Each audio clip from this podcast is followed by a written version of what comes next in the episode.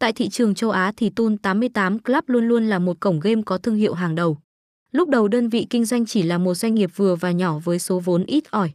TUN 88 tập trung phát triển mạnh tại những thị trường ngách. Do đó chỉ trong vài năm đầu lợi nhuận thu về rất lớn.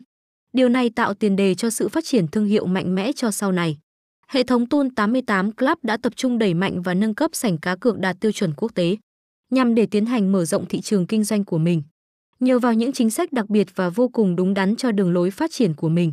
Giờ đây thương hiệu cổng game Tool 88 đã chiếm hơn 35% thị phần các sản phẩm cá cược tại châu Á. Qua đó cho thấy được mức độ hấp dẫn của cổng game trong việc thu hút các khách hàng tiềm năng.